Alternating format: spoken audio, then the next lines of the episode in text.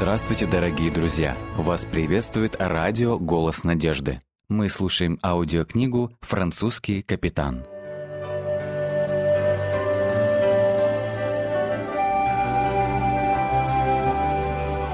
Глава 17.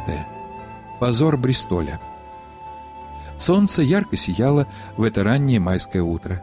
Сюзанна и трое детей, Елизабет, Джудит и Даниэль, были одеты в свои лучшие воскресные наряды, хотя день был субботний. Это был большой праздник, день спуска на воду их собственного корабля. В сумке у Сюзанны лежала бутылка шампанского.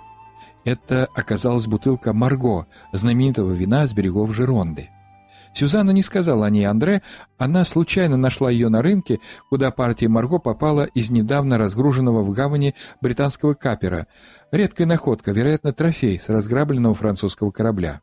Но как вовремя, подумала она, когда наткнулась на этот товар.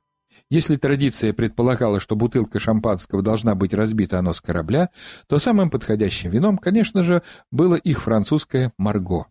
Пока она шла по многолюдным улицам вниз к реке под руку с Андре, ее мысли блуждали по пройденным дорогам их совместной жизни. Бутылка вина из Франции заставила ее вспомнить счастливые первые дни после свадьбы в Мишере. Она представляла, как этот приморский город согревало солнце даже в зимние дни.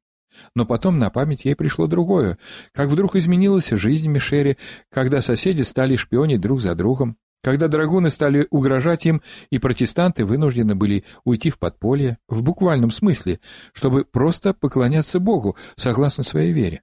По крайней мере, в Бристоле они могли свободно собираться во французской церкви. Воспоминания резко оборвались, когда зловоние реки ударило ей в нос. Сюзанна быстро вытащила вышитый платок и прижала его к лицу. Она надеялась, что ей не придется долго оставаться на верфи.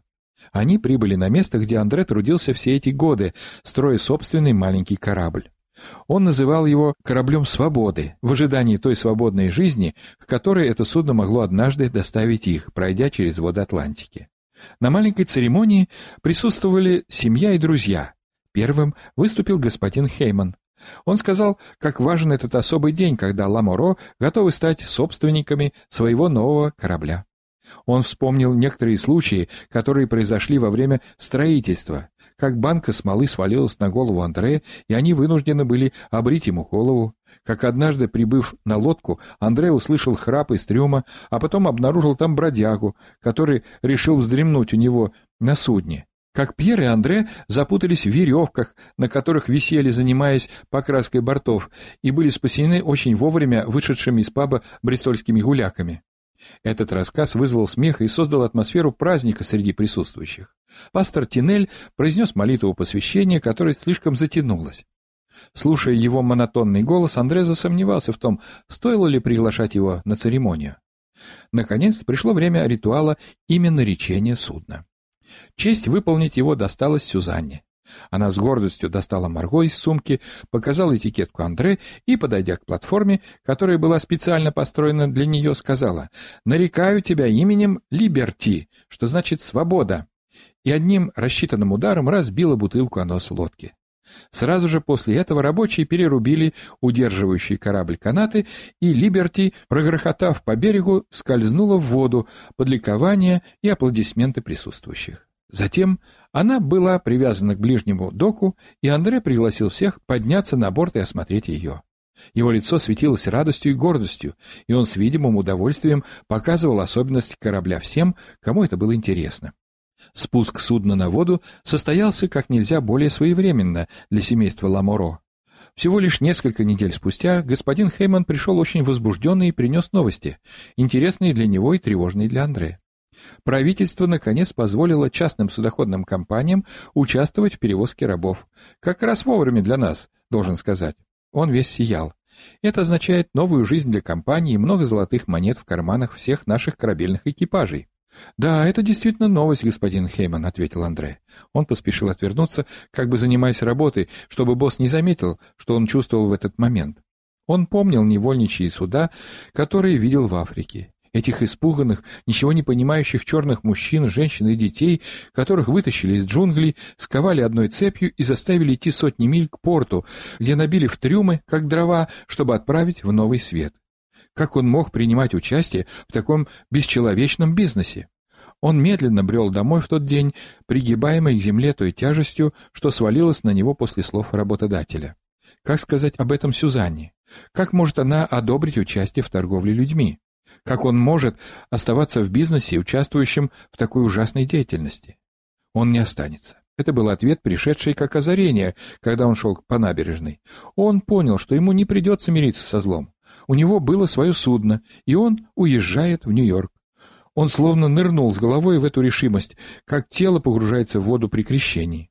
Он понял, что оставит господина Хеймена и его мерзкий работорговый бизнес легко. Он жал кулаки, широко раскинул руки и закричал во всю силу своих легких. «Свобода! Свобода! Свобода!» Пожилая женщина рядом с ним выронила сумку от испуга. Два мальчика, толкавшие мимо колеса, остановились, чтобы посмотреть на него, в то время как металлические обручи продолжали катиться вниз по улице, пока не врезались в стенд с овощами. Андрей, смеясь, подошел, чтобы извиниться и помочь торговке собрать рассыпанный картофель и лук. Сюзанна услышала, как он весело насвистывал, входя в дом. «Что это за счастливый джентльмен?» — воскликнула она. «Ты что, нашел сундук с сокровищами?» «Намного лучше», — ответил он. «Милочка, мы отправляемся в новый свет. Я решил, что сейчас самое время совершить этот переезд. Начнем паковаться. Когда он рассказал ей об объявлении Хеймана, ее глаза наполнились слезами, и она едва могла говорить. «Я думаю, Господь знал, что мы нуждались в лодке. Ты прав, пришло время покинуть это несчастное место. Но когда мы уедем? Ведь нужно некоторое время, чтобы завершить твои дела здесь». «Ты права, дорогая, я думал об этом», — сказал Андре. Он всегда планировал наперед, поэтому ее не удивило, что он был готов ответить на ее вопрос. Почему бы нам не сняться с места сразу после Рождества, еще до самых сильных морозов, и не спеша переправиться через Южный океан, где мы можем мирно наслаждаться теплым климатом на островах, а затем прибыть в Нью-Йорк в начале весны. У нас есть два месяца, чтобы продать дом и подготовиться к поездке. Если дом продастся еще до Рождества, мы можем просто жить на нашем судне, пока не расстанемся с этой несчастной землей. О, это звучит очень романтично. Великолепный план, ответила она. Элизабет, которой в ту пору было уже 14 лет, десятилетний Джудит и шестилетний Даниэль были полностью поглощены подготовкой к этому большому событию. Мать научила девочек читать, и потому они начали искать на рынке книги, которые могли бы рассказать им о Нью-Йорке. Даниэль хотел услышать истории об индейцах и животных в американских лесах, особенно его интересовали медведи. На следующей неделе Андрей проинформировал господина Хеймана о своем уходе из компании. Его суда уже поднимали паруса, чтобы отправиться на золотое побережье Африки для доставки своих первых партий рабов на острова Вест-Индии. В течение последующих десяти лет корабли из Бристоля будут играть важную роль в транспортировке туда более чем ста тысяч рабов. Уже к 1699 году 80% жителей Карибского бассейна превратились в рабов. Потребовалось около ста лет, чтобы протестное движение против рабства стало достаточно мощным, чтобы остановить работорговлю. Бристольские купцы наперебой инвестировали в суда Хеймана и их грузы. Это был бизнес с высоким риском, но прибыли, которые он сулил, были также высоки. Если кораблям удавалось пережить плохую погоду, болезни экипажа и рабов и избежать бунта, солидный куш оказывался в карманах инвесторов, когда заполненные сахаром, табаком и хлопком корабли возвращались домой. Андрей всегда стремился дистанцироваться от этого позорного бизнеса. Он уже был свидетелем многих страданий при исходе гугенотов из Франции, видел их бездомную жизнь в Англии и транспортировку в Ирландию. Он знал, что не смог бы, как капитан, спокойно смотреть, как многие из его пассажиров умирают в пути к месту назначения, а уж Сюзанна и вовсе съеживалась при одном только упоминании о бизнесе на людях. В ноябре случилось очень приятное событие. Приезд Катрины и ее мужа, Даниила Жандина, из Голландии. Она сообщила, что ее отец, а их любимый дядя Андре, умер четыре месяца назад. Узнав о планирующемся отъезде Андре и Сюзанны в Новый Свет, чита Жандин решила присоединиться к ним в этом приключении. Даниил, застенчивый, но знакомый с морским делом человек, выросший в приморском городе Нанте, был в полном восторге от планов о предстоящем путешествии через океан. Катрин была целиком поглощена визитами к старым друзьям в Бристоле, в то время как Даниил присоединился к Андре в подготовке всех необходимых вещей для предстоящего рейса. Последнее Рождество в Англии стало незабываемым переживанием, наполненным одновременно ностальгией расставания с прежней жизнью и радостным предчувствием новой. Несколько состоятельных семей из французской церкви также решили переселиться в Нью-Йорк с ними, поэтому Андре был уверен, что поездка вполне окупит себя и даже принесет прибыль. От всех мигрантов английское правительство требовало покупки земли еще до отъезда. Продав свой дом, Андре был в состоянии, не глядя, купить двухэтажный особняк со строконечной крышей в Док-стрит в Нью-Йорке. Семье предстояло через несколько месяцев пережить шок, увидев дом, который они приобрели. Но что они могли сделать? По крайней мере, это была крыша над головой. Отъезд был назначен через два дня после Рождества, в понедельник. Мужчины потратили все предыдущие ночи на подготовку небольшого корабля к большому испытанию — перевозке десяти семей через океан. Они теперь были обучены обязанностям судовой команды, которой им и предстояло стать. Женщины отвечали за продовольствие и мероприятия для детей во время долгого путешествия. Среди множества судов, покидающих Бристольскую гавань, отплытие Либерти вызвало самый большой переполох. Пара сотен доброжелателей заполнили набережную, где было пришвартовано судно. За 12 лет, что Ламоро прожили в Бристоле, они приобрели дружбу сотен людей. Среди них были церковные сподвижницы Сюзанны в деле благотворительности, ее коллеги по движению женщин-христианок, соседи и знакомые по всему городу. Не доставало только родителей Сюзанны, живших в Голландии, слишком пожилых, чтобы приехать на это событие. Коллеги Андрея из верфи и компании «Доставка Хеймана», многие из его бывших членов экипажа и друзей и просто знакомых также оказались среди толпы. Возможно, тяжелее всего было прощаться с двоюродным братом Пьером и Анной, которые были незаменимыми спутниками во время бегства из Франции. Пьер какое-то время был партнером в мастерской скобяных изделий, где он работал, но в последнее время в связи со смертью своего старшего партнера и благодетеля стал единственным владельцем магазина и кузницы. Его положение в Бристоле было слишком хорошим, чтобы уехать. Многие из членов французской церкви тоже присутствовали здесь. Пастор Тинель просто поверить не мог, что двое из его самых известных и преданных членов церкви теперь уезжают. Он горячо молился о защите маленького корабля. Наконец, позднее, чем предполагалось, Андре смог заставить себя дать команду к отправке судна. Корабль начал выходить из гавани. Толпа людей на берегу и пассажиры на борту плакали и махали друг другу, пока не скрылись из виду. Андре вел корабль в направлении Сент-Винсент-Рок и реки, что впадала в Бристольский канал. Они сопровождали два больших грузовых судна от компании Хеймана. В целях безопасности было решено плыть вместе с несколькими кораблями. Андре знал капитанов двух этих кораблей, направлявшихся к Канарским островам и в Африку, и они с готовностью согласились позволить Либерти идти под парусом с ними. Сколько раз он проходил через Эйвен к каналу, Андрей не мог этого вспомнить, в последний раз наблюдая знакомые ориентиры. Будет ли он когда-нибудь здесь опять? Наверное, нет. Как все-таки грустно покидать знакомые места, думал он, наблюдая, как зеленый берег медленно остается позади. Он знал, почему уезжал из этой страны, и понимал, что делает лучшее для своей семьи. Но после 12 лет жизни здесь чувствовал, что покидает дом так же, как и однажды покинул дом во Франции. Через несколько часов Три корабля флотилии уже видели перед собой Ленд-Энд, за которым простиралось открытое море. «Бог благословил нас солнечным днем», — сказала Сюзанна, входя в рулевую рубку и кладя свою ладонь на руку мужа. «Но становится все холоднее из-за этого ветра», — дрожа проговорила она. Они покидали зону берегового укрытия, и морские ветры брали свое. Андре был рад ветрам, потому что они могли нести Либерти на юг, куда им как раз было нужно. Если выдержать первые три дня, понимал он, то потом, по мере приближения к Африке и экватору, условия станут более приятными. К концу первого дня корабли проходили мимо берегов Франции, но достаточно далеко от них. «Лучше нам не видеть этой земли, или мы будем испытывать искушение вернуться», — сказал Андре Даниилу. Слухи, что свобода вероисповедания медленно возвращается во Францию, совершенно беспочвенны, ты знаешь. Несколько семей иммигрантов, обосновавшихся в Лондоне, приняли решение вернуться на родину, но подверглись настоящей охоте со стороны правительства, и им едва удалось снова бежать в Англию. Другие были захвачены драгунами и отправлены служить фактически рабами на галерах. На следующий день произошло заметное потепление. Небольшая флотилия приблизилась к испанским водам.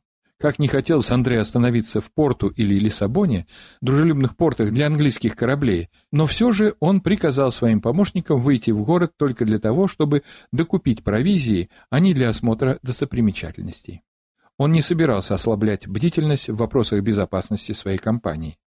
Если бы не французские пираты, охотящиеся в этих морях, мы могли бы позволить себе отпуск в каждом порту, в сердцах сказал Даниил. Говорят, Португалия — это земля, где течет молоко и мед. Боюсь, лучшее, что мы можем сделать, это наслаждаться португальскими апельсинами в виде мармелада, которого у нас на борту месячный запас, — ответил Андре. Во время их разговора снизу поднялась Элизабет. Это было ее первое появление на палубе после выхода из Бристоля. Она страдала от морской болезни больше всех. Ее подростковая фигурка была тонкой, но уже начала развиваться, и было очевидно, что скоро она превратится в красивую молодую леди. Сегодня она выглядела бледной, но Андрей заверил ее, что цвет ее щечек вернется, когда они войдут в более теплые южные воды. «А где мы будем делать первую остановку, папа?» «Ну, это будет либо на Мадейре, либо на Канарских островах, моя дорогая. Все зависит от загрузки порта Фуншал. Это очень маленький порт, если он будет переполнен грузовыми кораблями, это очень вероятно в это время года, то нам придется плыть еще день и ночь, чтобы достичь Тенерифе. Так или иначе, остановка будет необходима, так как воды нам хватит только, чтобы продержаться до Канарских островов. Интерес к происходящему со стороны дочери означал, что она приходила в себя после качки в бурных морских водах. Андрей надеялся, что поездка будет достаточно гладкой, как тебе понравится, если канарейка будет петь тебе свои песенки всю остальную часть пути? Я куплю тебе ее в Тенерифе». Она улыбнулась и хотела было что-то сказать, когда ее младшая сестра Джудит подошла с сообщением. «Мама говорит, чтобы ты скорее пришла. Ей нужна помощь. Она хочет купать Даниэля». Андре быстро поцеловал девочек, и они отправились по своим делам. Это ради них он затеял все это приключение. Он хотел, чтобы они имели возможность жить по-другому, в новом свете. Когда путешественники приблизились к острову Мадейра, небольшая гавань была вся забита судами, преимущественно португальскими и английскими. Два больших корабля, в тандеме с которыми двигалась Либерти, сигнализировали о своих намерениях пройти мимо маленького острова и идти дальше в Тенерифе. Погода становилась все жарче. Большинство пассажиров вышли на палубу, наслаждаясь солнцем, теплом и мягким бризом. Они могли лишь смотреть задумчиво на гористый остров и город у самой воды, на лодке всех форм, размеров и описаний. Они слышали звон церковных колоколов, такой приятный звук цивилизации. Один корабль еще мог бы причалить здесь, но три корабля уже бы не поместились. И даже если бы они сумели пришвартоваться, доставка продовольствия могла занять несколько дней из-за заторов в порту. Поэтому было решено держать курс на более крупные Канарские острова, где бы все пассажиры смогли размять ноги. Каждый уже представлял себе роскошь прогулки, покупок и отдыха на твердой земле. Желанная остановка стала приключением, которое Андре будет помнить до конца своей жизни.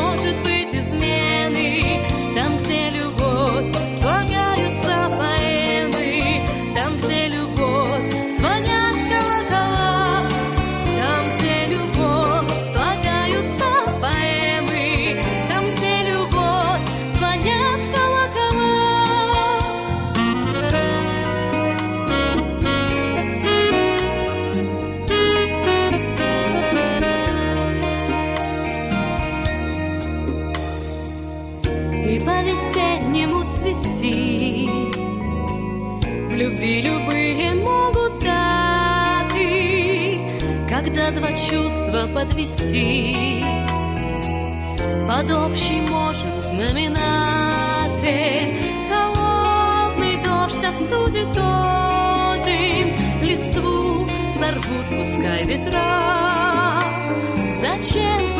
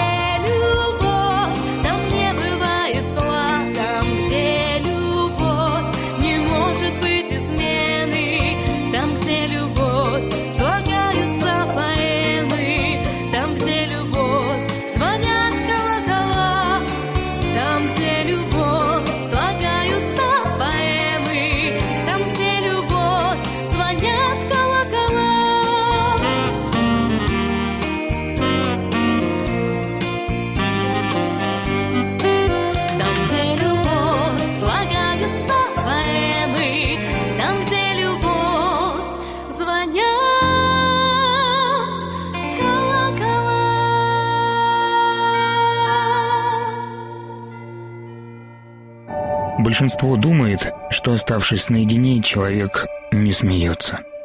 Но юмор легко уживается с одиночеством, не давая превратиться ему в клетку страха и безысходности. Смех как соль, в простоте своей способен остановить любую болезнь и легкой, наивной рукой остановить неизбежность смерти. Поэтому пастух смеялся, шутил над собой и рассказывал ничего не понимающим овцам небывалые истории из своей жизни. А жизнь этого человека с седыми уже волосами была длинной и превратной. За плечами была карьера военного, политический заговор, бродяжничество, эмиграция, другая культура, брак с чужеземкой и длинные годы кочевой жизни.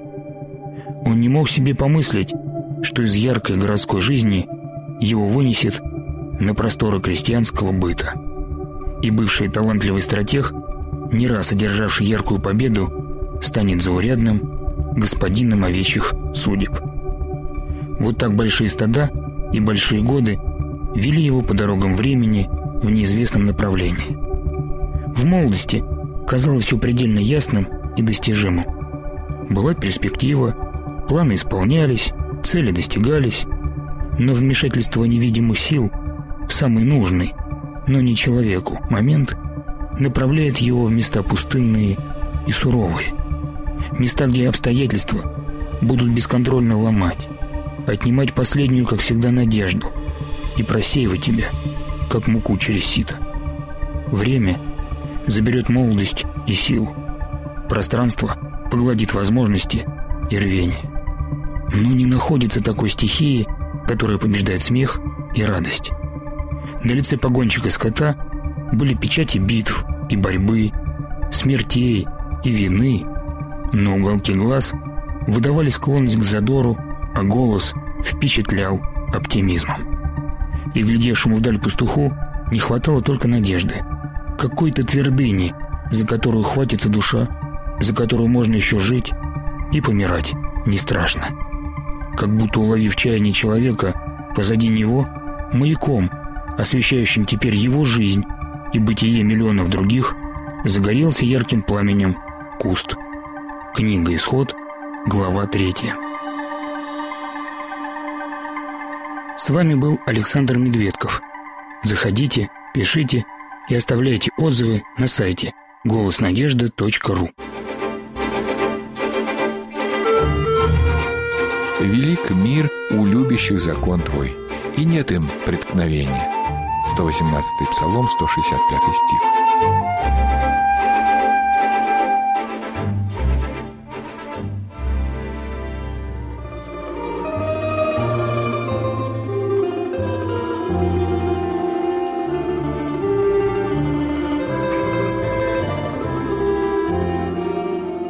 Дорогие друзья, вы можете оставить свои сообщения через WhatsApp и Viber по номеру плюс 7 915 688 7601 или позвонить нам на бесплатную линию, которая работает на территории Российской Федерации. Номер 8 800 100 ровно 1844.